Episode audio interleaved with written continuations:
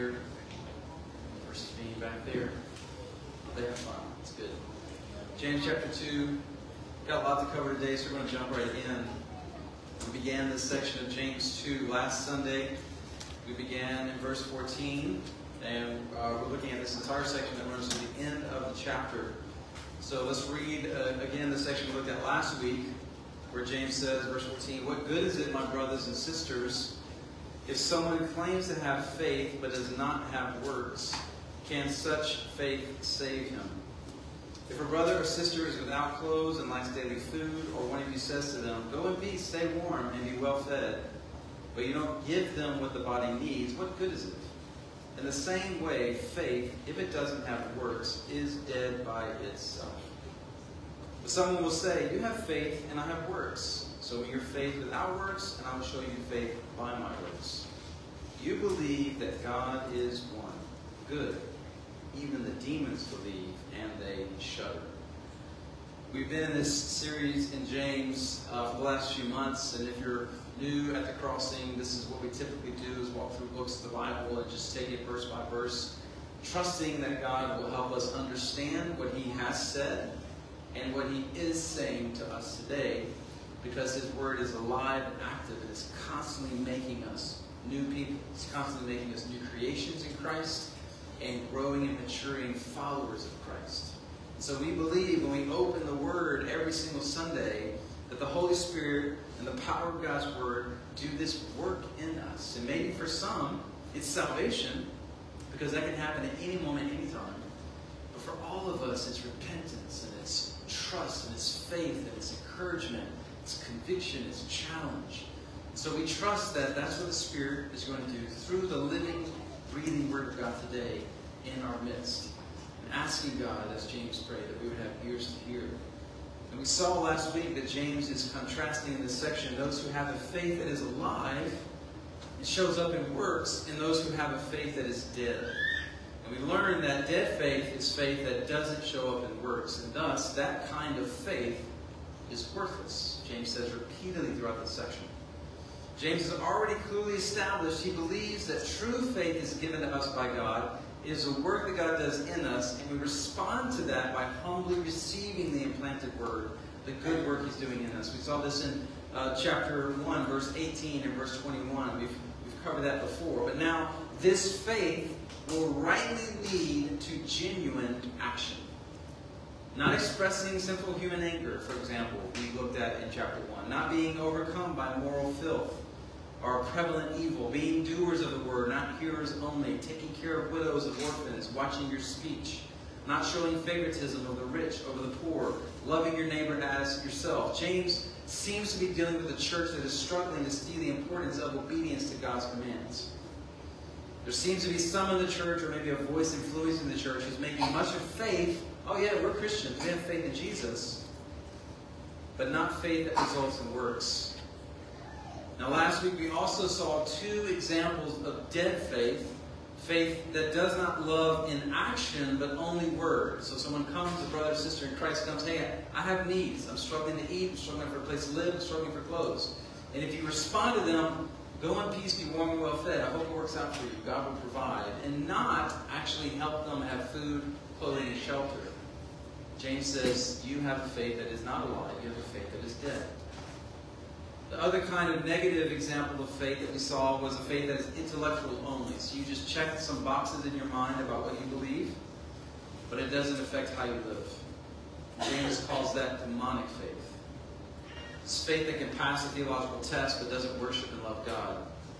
Today, we're going to look at two examples of genuine faith, positive examples that will help us understand more what our faith can and will look like as we follow Jesus. And the first thing we see real faith that is willing to sacrifice. Real, real faith that is willing to sacrifice. Verse 20.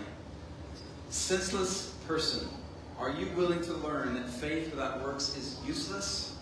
Wasn't Abraham our father justified by works and offering Isaac his son on the altar? You see that faith was active. Uh, faith was active together with his works, and by works faith was made complete. And the scripture was fulfilled that says, Abraham believed God, and it was credited him as righteousness, and he was called God's friend. You see that a person is justified by works and not by faith alone. Father, we ask you again to bless this time in your word. We trust you with every heart and soul that's in this room or that's listening online. God, you created them in your image. You know them. You love them. You have desires for them to know you and love you, and you are at work. We trust that, that us being together right now is not happenstance or luck or coincidence, but it is in your providential will. So that we who have ears to hear would hear what you have for us today. And we receive what you have for us. And we would bring it into our heart and soul and be changed as we obey and believe. And so do that work. God, we need it. We need to be transformed by your word and by your spirit. So bless this time, Father. We pray for other churches in our area who are worshiping Jesus right now, proclaiming the gospel. May you bless their gatherings.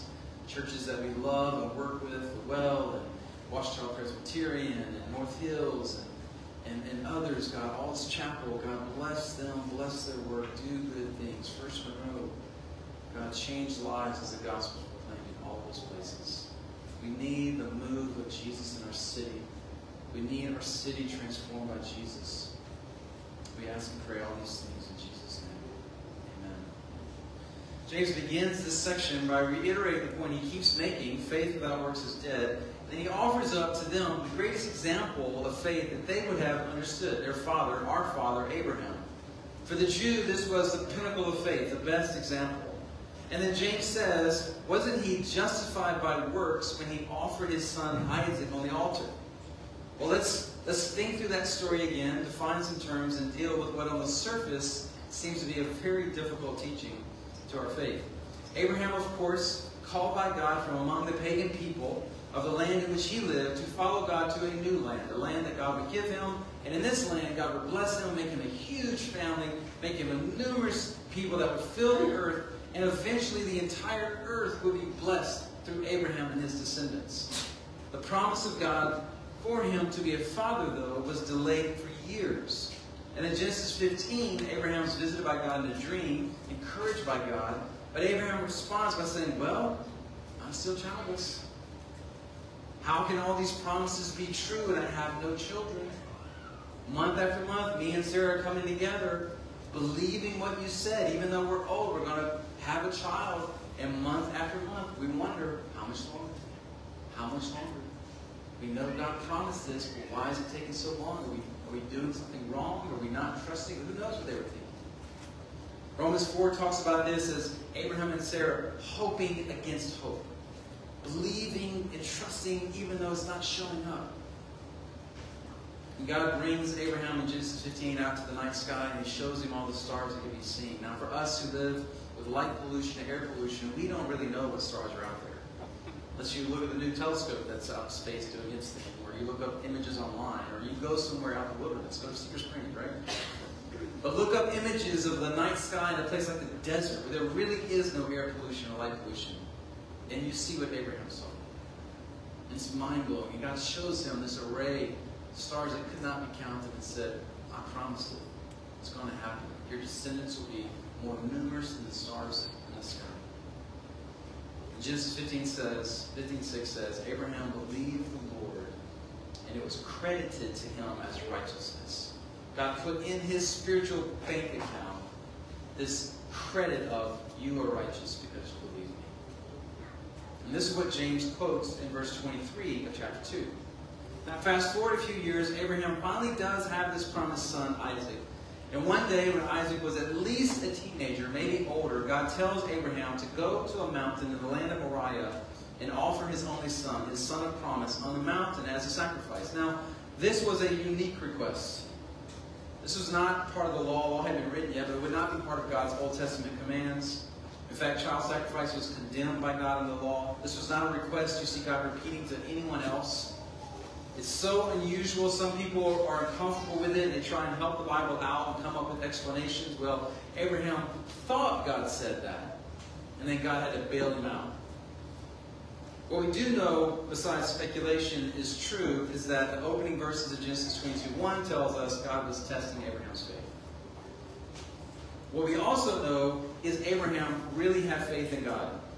He knew what God asked, he knew what God wanted, and he knew that God was going to provide.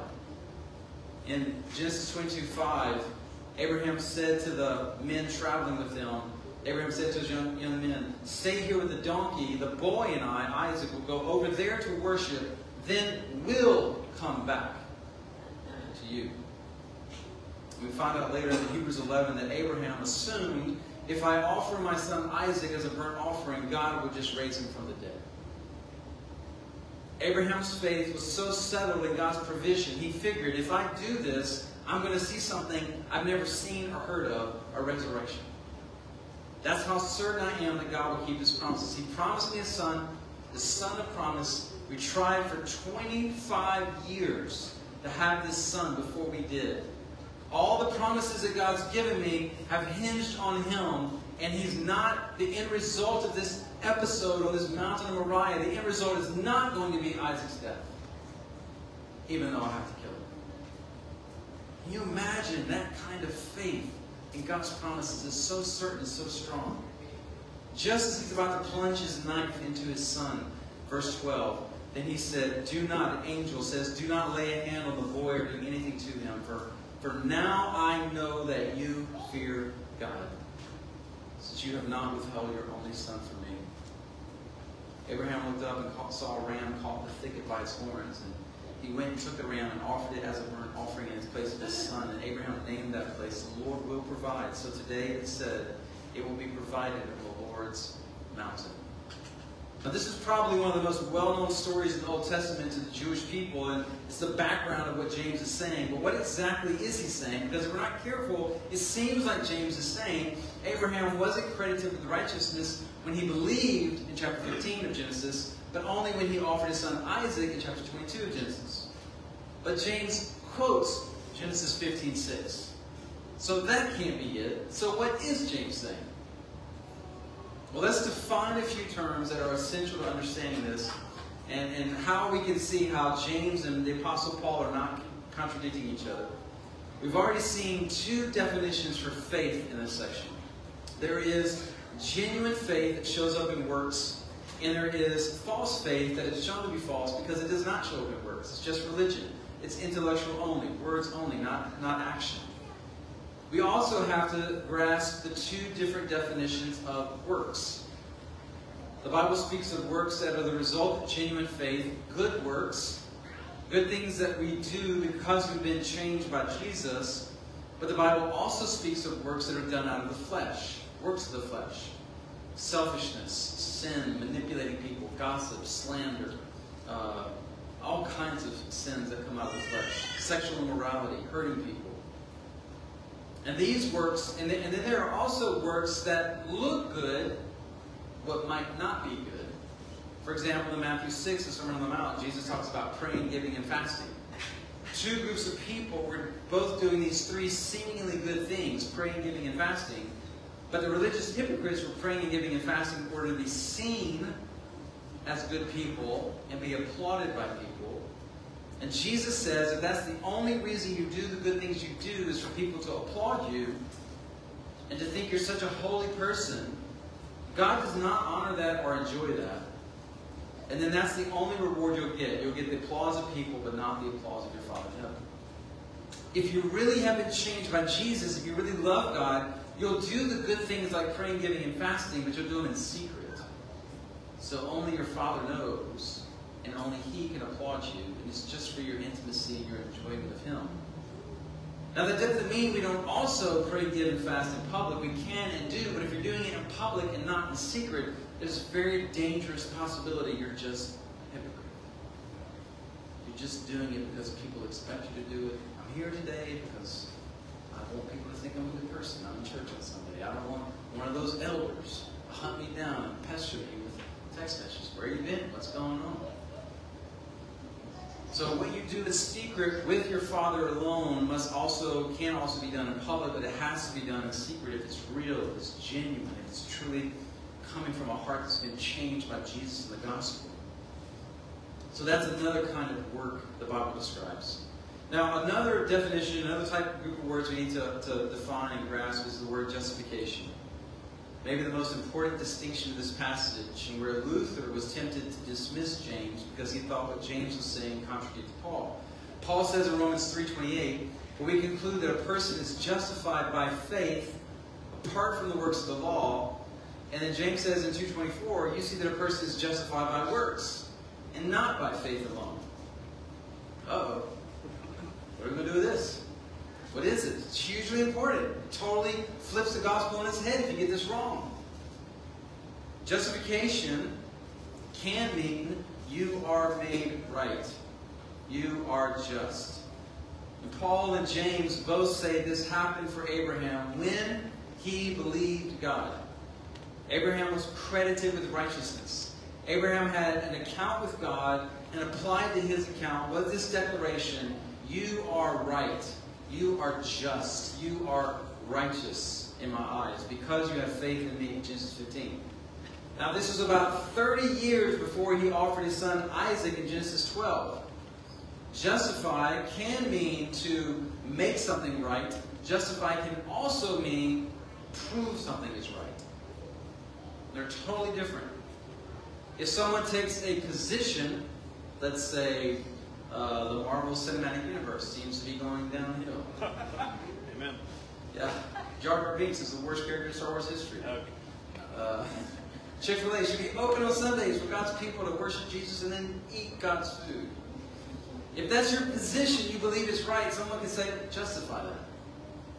Now, you have to not make it right, you believe it's right, but prove it's right.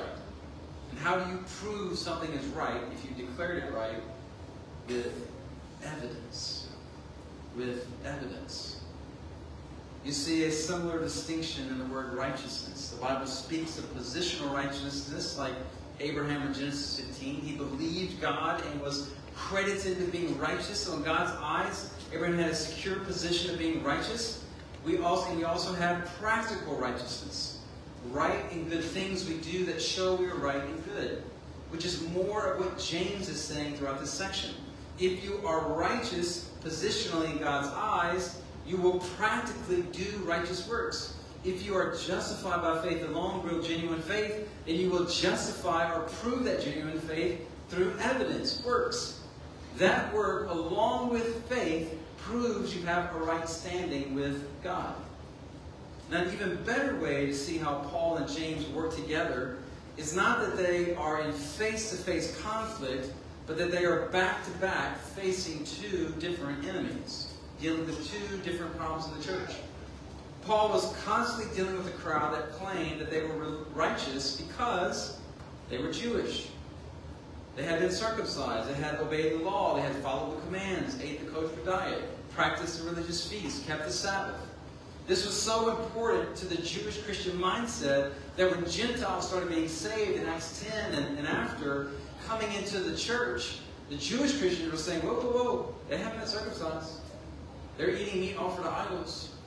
They're, they're doing some of these things that you're not supposed to do. And so in Acts 15, you have this council to decide how should we do this? How should we deal with this? And it was all decided that those the Jewish part of Christianity needed to be done away with so that Christianity could be distinct from Ju- Judaism.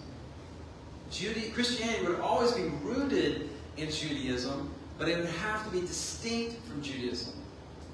So Paul is constantly in Romans saying, no, we are saved by faith alone, apart from obeying the Old Testament law. You don't have to be circumcised or wear certain clothing or keep the Sabbath like y'all done for years. They can eat meat offered to idols provided that you're not causing a, a weaker brother to stumble. You could say Paul was dealing with legalism, which are we are made right by following rules. James was dealing with a problem called antinomianism. Nomos, or law, they are anti-law against the law. In other words, the people James dealt with believed that obedience wasn't essential. The law, commands of God still in effect that he's already given examples of, caring for widows and orphans, not showing favoritism. Those commands still matter. If you say you have faith, but there's no evidence in how you live your life, your faith, James would say, is not genuine faith, but dead faith. Worthless. God saw Abraham's real faith in Genesis 15. But when he was willing to offer his son Isaac as a sacrifice, knowing they would both return because God, is, if so choose, could raise his son from the dead, that's when the Lord said, Now I know. You've proven that your faith is indeed genuine, that you've been professing all along. So, with these definitions in mind, let's go back and look at the text again. James verse 2, verse 20. Since this person, are you willing to learn that faith without works is useless? Again, describing dead, useless faith. Verse 21. Wasn't Abraham our father justified by works in offering Isaac his son on the altar? Did not Abraham justify or prove or show the evidence of his real, genuine faith that he first professed in Genesis 15 by being willing to offer his son in Genesis 22 as a sacrifice, showing how much he trusted in God to provide? Verse 22. You see that faith was active together with his works, and by works, faith was made complete. Genuine faith was working with good, genuine fruit of the genuine faith, or works showing his faith, was complete, which means mature, the real deal. In other words, Abraham didn't just have a verbal declaration of faith to show his faith was mature, he had a verbal declaration and genuine works He proved his faith was real through his works.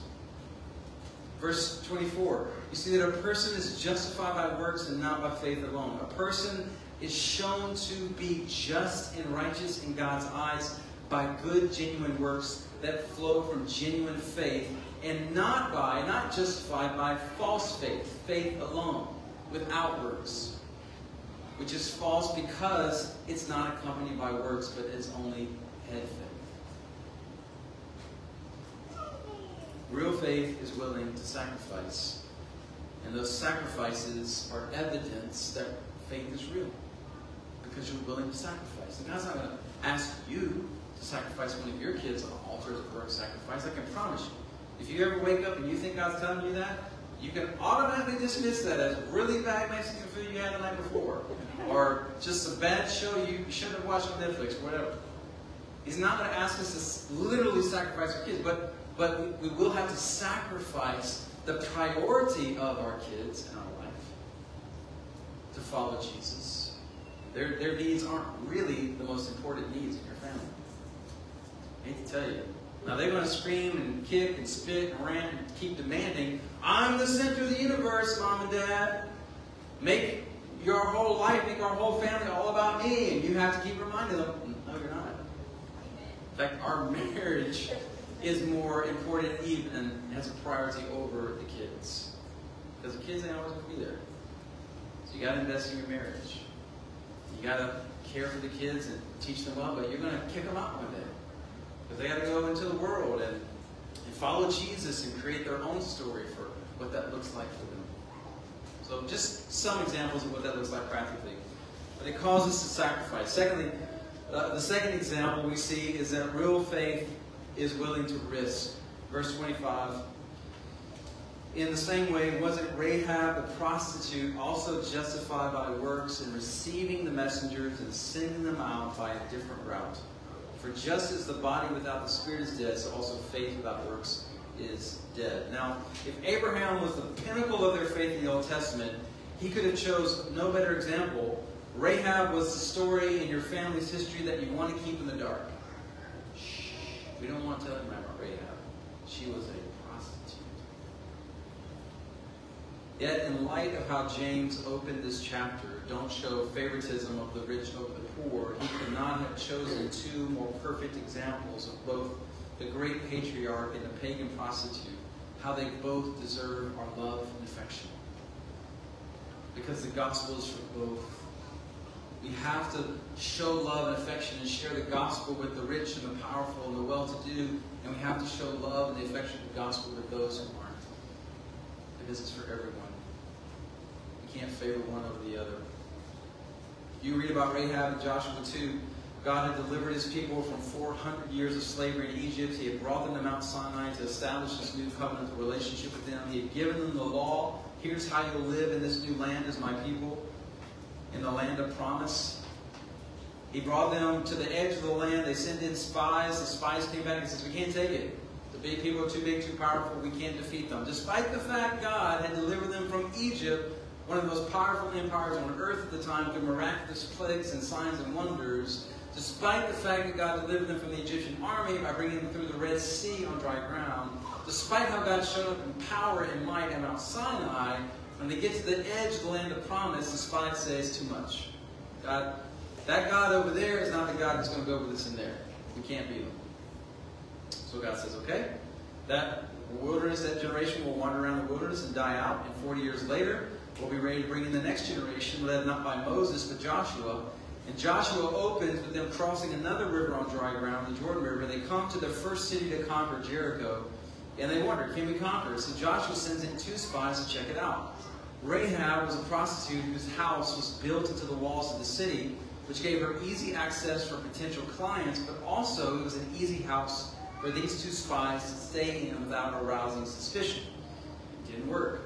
Word spread, she's harboring two spies. The king says, bring them out. She says, yes, they did come into my house. I didn't know who they were, so I sent them on their way. They're running down the road. If you hurry, you could probably catch them. So the king and his men ran after those ghosts because in actuality she had hid them on her roof. And that's where we pick the story up in Joshua 2, verse 8. Before the men fell asleep, she went up on the roof and said to them, I know the Lord, we see in the Old Testament, you read your Bibles, you see L-O-R-D in all caps. That is the covenantal name of God, Yahweh. I know that the Lord, he's just talking about one specific God, Yahweh, has given you this land, and that the terror of you has fallen on us. And everyone who lives in the land is panicking because of you. We have heard how the Lord dried up the water of the Red Sea before you when you came out of Egypt, and what you did to Sihon and Og, the two Amorite kings, you completely destroyed across the Jordan. When we heard this, we lost heart, and everyone's courage failed because of you. For the Lord your God is God in heaven above and on earth below. Now please swear to me by the Lord that you will also show kindness to my father's family because I showed kindness to you. Give me a sure sign that you will spare the lives of my father, mother, brothers, sisters, and all who belong to them, and save us from death. If Rahab had been caught in this treasonous act, she would have been killed. But she believed. She believed in the greatness of this God who's working through his people, who's bringing them into this land, and she wanted to be a part of that community. So she helped them escape. And the spies kept their promise and instructed her tie this scarlet red cord around your window. So that in a similar way, the angel of death passed over the houses covered by the red blood of the lamb in Egypt on the first Passover. When the armies attack, they will see the red cord in your window, and it will mean life and salvation for you and your. Rahab heard the stories of God's might in his people. She believed the stories were true, and their God was the one true, most high God. And she demonstrated her faith was real and how she helped the spies. Her faith was not dead faith without works, but living faith shown by works. Paul wrote to the person when faced with the gospel says, I'll never be good enough. My life is a mess. I can't measure up. I have no good works. I've never been part of a church. How can I be saved? I'm too messy. And Paul would say, you don't have to do to be saved. You believe in Jesus who has done everything. And you can be saved. And James writes to the professing Christian who says, Sure, I'm a Christian. Of course I am. Look at me. I know what I believe. Me and Jesus, we have our own relationship. I have him on speed dial. If I need him, he's there. And James would say, Show me the evidence that Jesus really lives in you. What good fruit has shown up in your life because of your faith in Jesus? Church, do you see how both of these people live in Ouachita Parish? The person who will never think they're good enough to be saved, and the person who thinks, of course I'm a Christian, look how good I am. Look at my faith. And both of them need the gospel. The gospel is for Rahab the prostitute, whose life is not the life you would imagine would matter. She's a pagan. She's a prostitute. This great army with this great God is coming. We're all going to die. But God sees her and sees her faith and sends his spies so she not only can be spared, but she can be brought into the community of God's people. She is saved. Her family is saved. she becomes a wife, no longer a prostitute. And she has a son named Boaz. If you know the Bible, you know that is important in the story of Ruth. Ruth, another pagan woman outside of God's people, unworthy in the eyes of the self righteous and cursed even because of all the death in her family. Ruth brought into the community of God's people, pursued and married to Boaz, and they had a son named Obed, who had a son named Jesse, but a son named David, King David. Both Rahab and Ruth were the lowest of the lowest in society, a prostitute and a widow, both unworthy seemingly of God's grace and love. They had just been cursed. How can they be saved? How in the world can they get in on this? They'll never measure up. Who will even notice them? But both were seen by God. And both were not only brought into the community of God's people, but they became ancestors of Jesus himself. They were grafted into the line of Christ. So we know today this salvation is for everyone. No one is too far down or too far gone that Jesus can't see you, find you, save you, and bring you back. It's available. It's here. It's living. It's active. It's for you. Your life is never too messy for Him. You're never too far gone beyond His love and the reach of His power to change you and make you a part of His people. The gospel is for Rahab. The gospel is for Abraham, the patriarch, the great man, chosen and given all the privileges of this unique and special relationship with God. Yet he had to know, is this real? He could just rely on the dreams and visions or the special place he occupied as God's chosen one to be the initiator of this special people who would lead to Jesus. Certainly, he could have become super proud and arrogant about his status, his position, his power, his prominence But Abraham needed something more. And James tells us what he found in James 2.23. Scripture was fulfilled that says Abraham believed God and it was credited to him as righteousness and he was called God's friend. Abraham needed a friend. He needed intimacy with God his position, his privilege, his power, none of that would really satisfy the ache in his soul for intimacy and friendship with God. There was no law or Ten Commandments telling Abraham to sacrifice his son. God told him. And when he's willing to obey God, God knew he really does love me. And Abraham knew he really does love me too. Because he's provided. He's provided a sacrifice. And in Genesis, Genesis 15, on Mount Moriah, God and Abraham became friends. Their bond of love and intimacy forged by the trial of trust and sacrifice. Interestingly, where Abraham was told to sacrifice his son, Mount Moriah, was the same exact place where a city will be built years later, the city of Jerusalem. Same place. And on a hill outside of Jerusalem, another father led his son to be sacrificed. But this time the blade would not be stopped. And when Jesus lovingly, willingly gave himself for our sins, he created a way for the Rahabs and the Abrahams to enter into an intimate relationship of friendship As we have a culture, maybe even a church filled with people who can pass theological tests, we have professions of faith that we're Christians, we show up in places like this week after week, but, brother and sister, is God your friend? Is God your friend? Do you live in a friendly relationship with the God who created you, with your Father in heaven?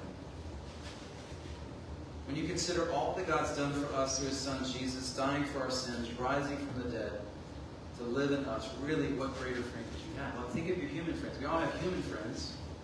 They're great, fun, awesome, we have a good time. We share the good, the bad, the ugly. But they let us down. We all do. We accidentally and sometimes intentionally hurt each other. We're imperfect. We don't love perfectly. We ostracize. And you, even with your best friends, come to a point in time where you feel hurt by the people who are supposed to love you the most. What greater friend could you have than God. who will love you forever and never kick you away, never turn his back on you. Even when you mess up, he doesn't withdraw, but actually comes closer to love you in deeper and more profound ways and to help more. Like nothing you've done or do will ever repulse him as your friend. Even our self righteous arrogance, he comes close to help us see it and change, all within the confines of a loving friendship. We live in a city and a parish with thousands of people not experiencing intimate friendship with the God who made them. Struggling, suffering, hurting, and out of that struggle, suffer, and hurt, they're hurting themselves and they're hurting others. I attended a, a funeral yesterday for a 23 year old young man who was senselessly shot a couple weeks ago. I See his mom as a chaplain at one of the workplaces I go the most heartbreaking funeral I've ever attended. And all us older men, wiser men, were imploring the youth who were present.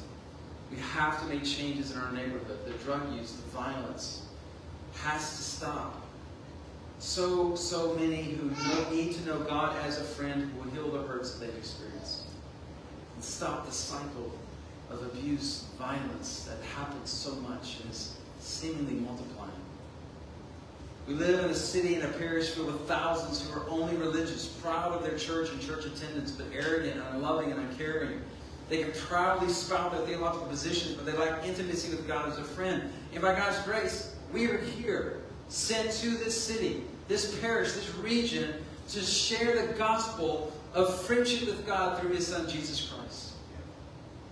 And we can also be those people, right? We're not exempt. We can be so broken and hurt, we hurt others. We can be so theologically impressive and spiritually blessed, but unloving. But by His grace, He's working in us, changing us, and growing us in affection for Him and intimacy and friendship. And it's going, and then He sends us out to those who need Him and need His friendship. And guys, it's going to take incredible sacrifice and incredible risk to get this gospel to everyone in our region who needs the friendship of God. It's not easy. It's not just going to be dumped in our lap. It's not going to be cozy or comfortable. It's not going to demand a lot from us. It's going to demand a lot. It's going to take incredible risk and sacrifice to see more people in our parish become friends with God through Jesus. We're going to have to invest time, energy, resources. We're going to have to risk and sacrifice to share the gospel with people. Open our mouth and actually tell them about Jesus. Because can't just nice people into heaven.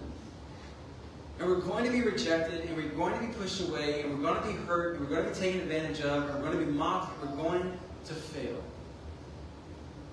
But by His grace, we will also succeed. Because Jesus never stops building His church. And our area is filled with thousands of people who need true, genuine friendship with God through Jesus. Here in Ouachita Parish, among in the Oak Cliff part of Dallas, Nairobi, Kenya, among the Chinese people, the Turkish Muslims in Berlin, among the Wanchi people in Indonesia, all those places, here locally and everywhere in between. Because we have real faith and real friendship with God, we go, we help those who go.